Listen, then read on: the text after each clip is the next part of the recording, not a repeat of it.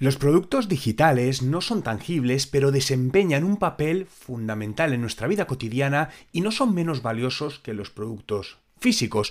Como los productos digitales son tan omnipresentes, venderlos puede ser una parte muy interesante para un negocio.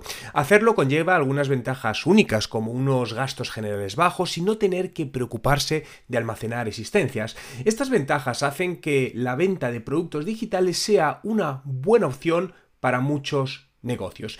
Pero si nos preguntamos cómo puede una empresa vender productos digitales, lo primero que me gustaría indagar es por qué debemos vender productos digitales, como incluso como complemento a nuestro negocio actual. Lo primero es que no hay inventario ni hay que almacenar. Al final, el almacenamiento del inventario suele ser caro y engorroso, con costes de instalaciones, costes de mitigación de riesgos, impuestos y costes de obsolescencia, por nombrar alguno de ellos.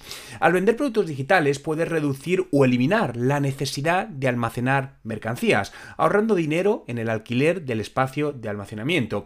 Sin inventario que almacenar, también puedes evitar los costes adicionales de comprar embalajes y enviar productos por correo físico.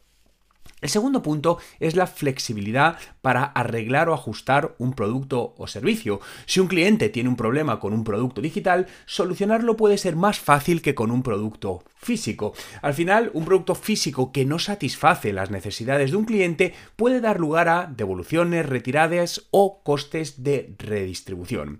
También tiene unos costes iniciales y generales bajos. La venta de productos digitales no conlleva los costes iniciales asociados a la venta de productos físicos. Estos costes incluyen, como comentábamos, el almacenamiento, mano de obra y envío, y a menudo se puede empezar a vender en plataformas de comercio electrónico de manera totalmente gratuita. La principal inversión es tu tiempo.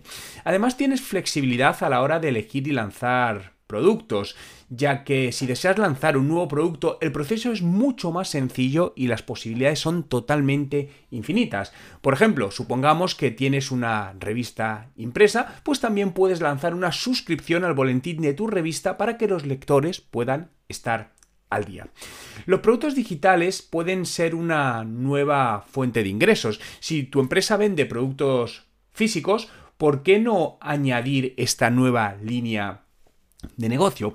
Los productos digitales pueden complementar a los productos físicos. Por ejemplo, un artista que vende cerámica puede crear un podcast educativo sobre su práctica.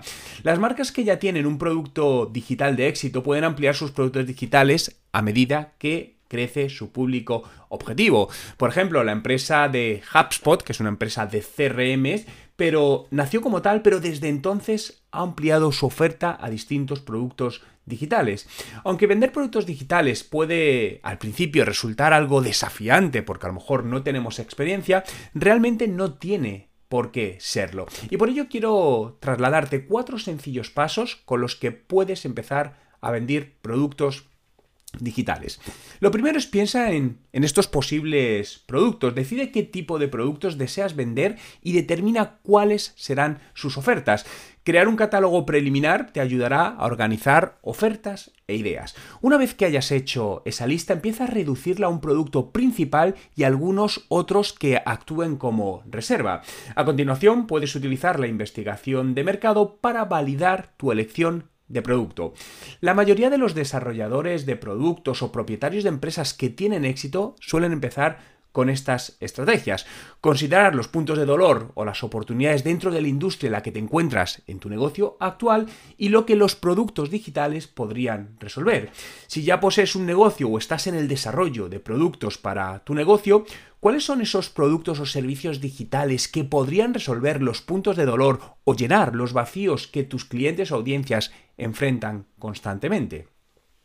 El segundo punto es realizar un estudio de mercado. Valida tus ideas de producto realizando este estudio de mercado que te ayudará a determinar qué vender.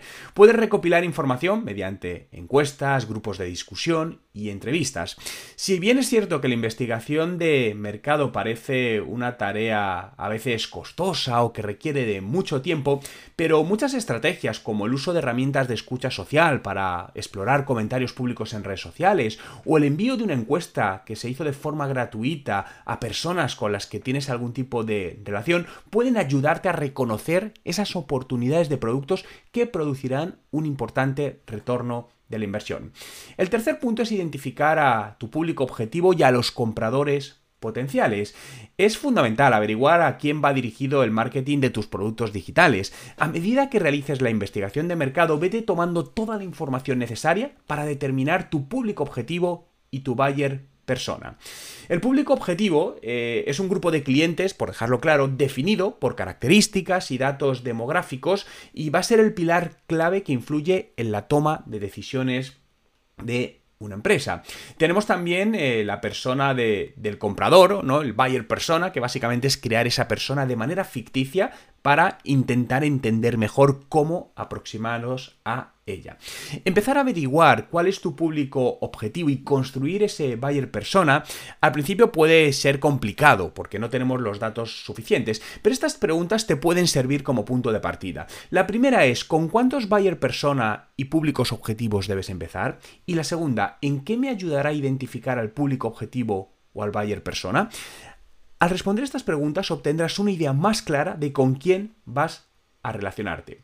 El cuarto punto vamos a hablar de crear el, plan de marketing. A medida que vayas construyendo tu tienda online, tendrás que averiguar cómo quieres comercializar tu producto digital. Piensa en canales de promoción digitales, redes sociales, eh, la página web, eh, newsletters, por ejemplo. Pero antes de lanzar tu producto sería muy interesante tener ya una atracción mínima, es decir, hacer campañas de prelanzamiento que te ayuden a cuando pongas el producto ya adelante haya un cierto movimiento. ¿Cómo puedes aumentar el tráfico y convertir a los visitantes en ventas? También tendrás que averiguar cómo hacer esto, porque no solo se trata de atraer personas a nuestra tienda online, sino de que acaben de comprarlo. En esta parte, si no tienes experiencia, te recomiendo de ponerte en manos de un profesional que te ayude en la definición de la mejor estrategia a seguir en tu caso. El quinto punto determina tu, plan de, de, ventas, ¿no? Que es lo que estábamos hablando. Bien, el plan de marketing atrae, pero el plan de ventas te ayudará a poder hacer esa conversión final que es la que necesitamos. Y en definitiva estos serían los puntos en los que tienes que empezar a abordar eh, tu estrategia para vender productos digitales. Si ya los estás vendiendo, mira nuevas alternativas de productos. Si todavía no lo estás haciendo, analiza qué viabilidad, qué productos digitales podrías vender en tu mercado para ampliar la oferta de tu negocio. Recuerda que si quieres más información, documentos, cursos sobre cómo mejorar los resultados de tu negocio utilizando las nuevas tecnologías y el marketing digital, en mi web juanmerodio.com encontrarás todo lo que necesitas.